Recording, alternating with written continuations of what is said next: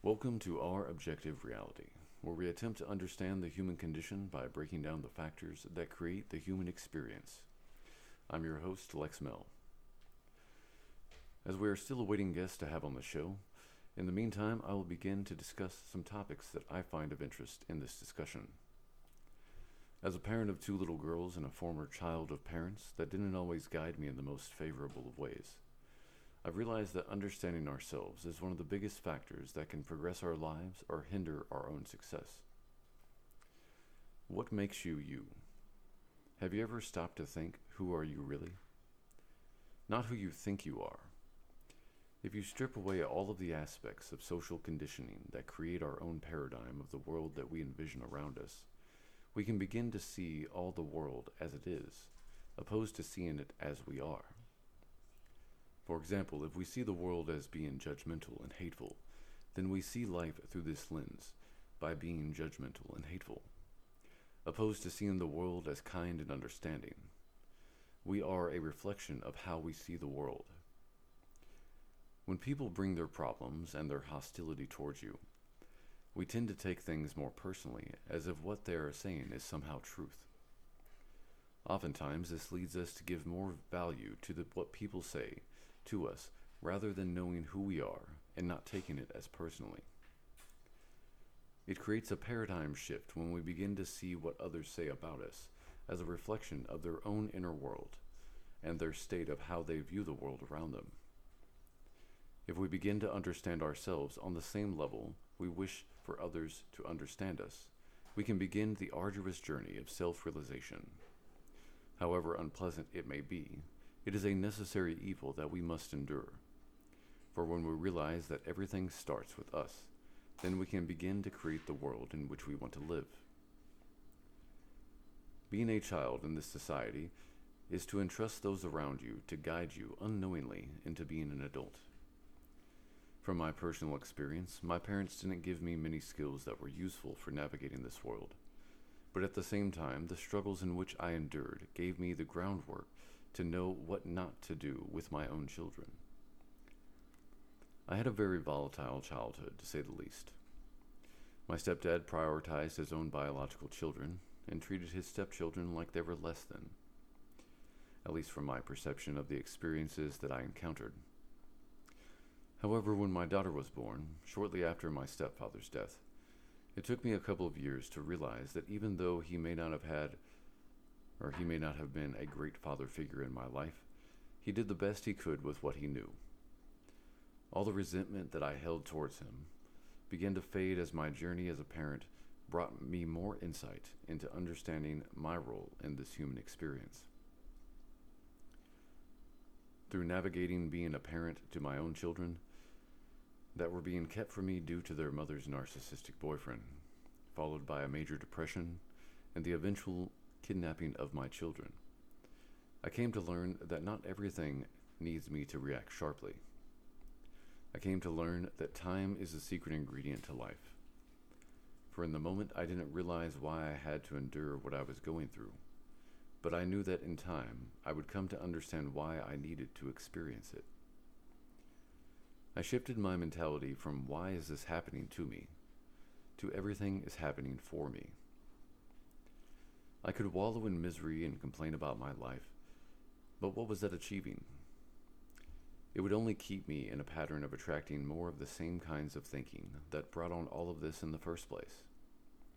Instead of finding everything wrong with what was in my life, I decided to create a new paradigm that all of the suffering that I've endured up until this point and that I will endure in the future will be a part of the path that I need to endure to create the character that is necessary for who I am meant to become in all of this.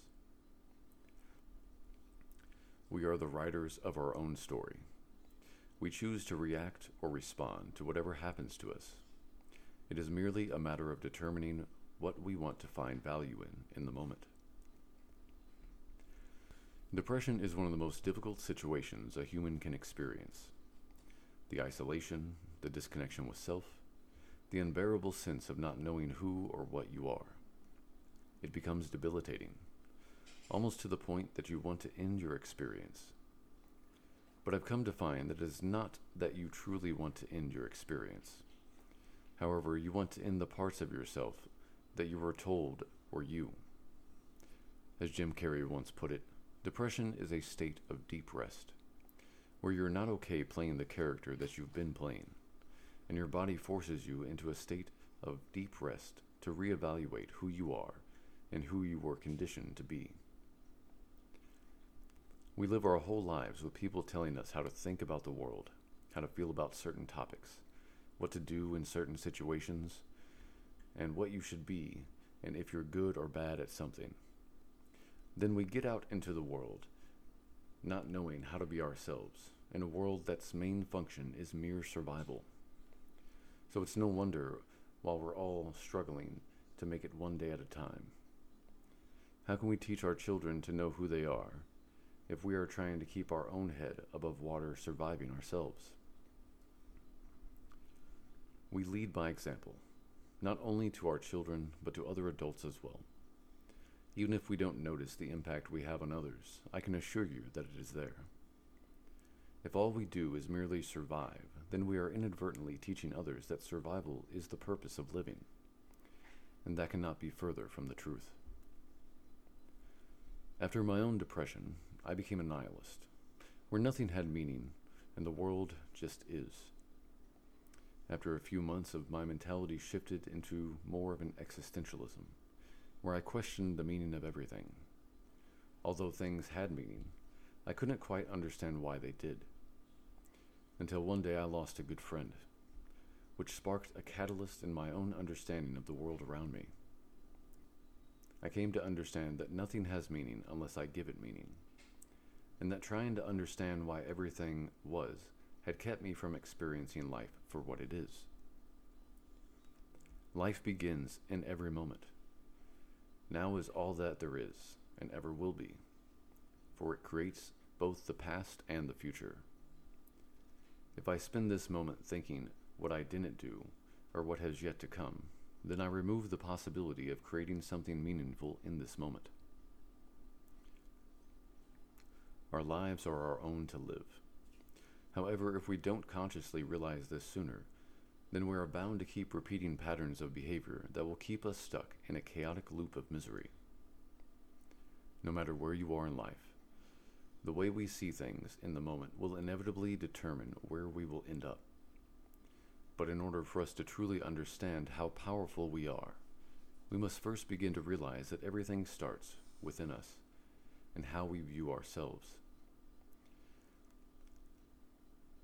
When you begin to see the world as you are, then you unlock a new way of not only viewing the world, but also creating the world in which you wish to be a part of.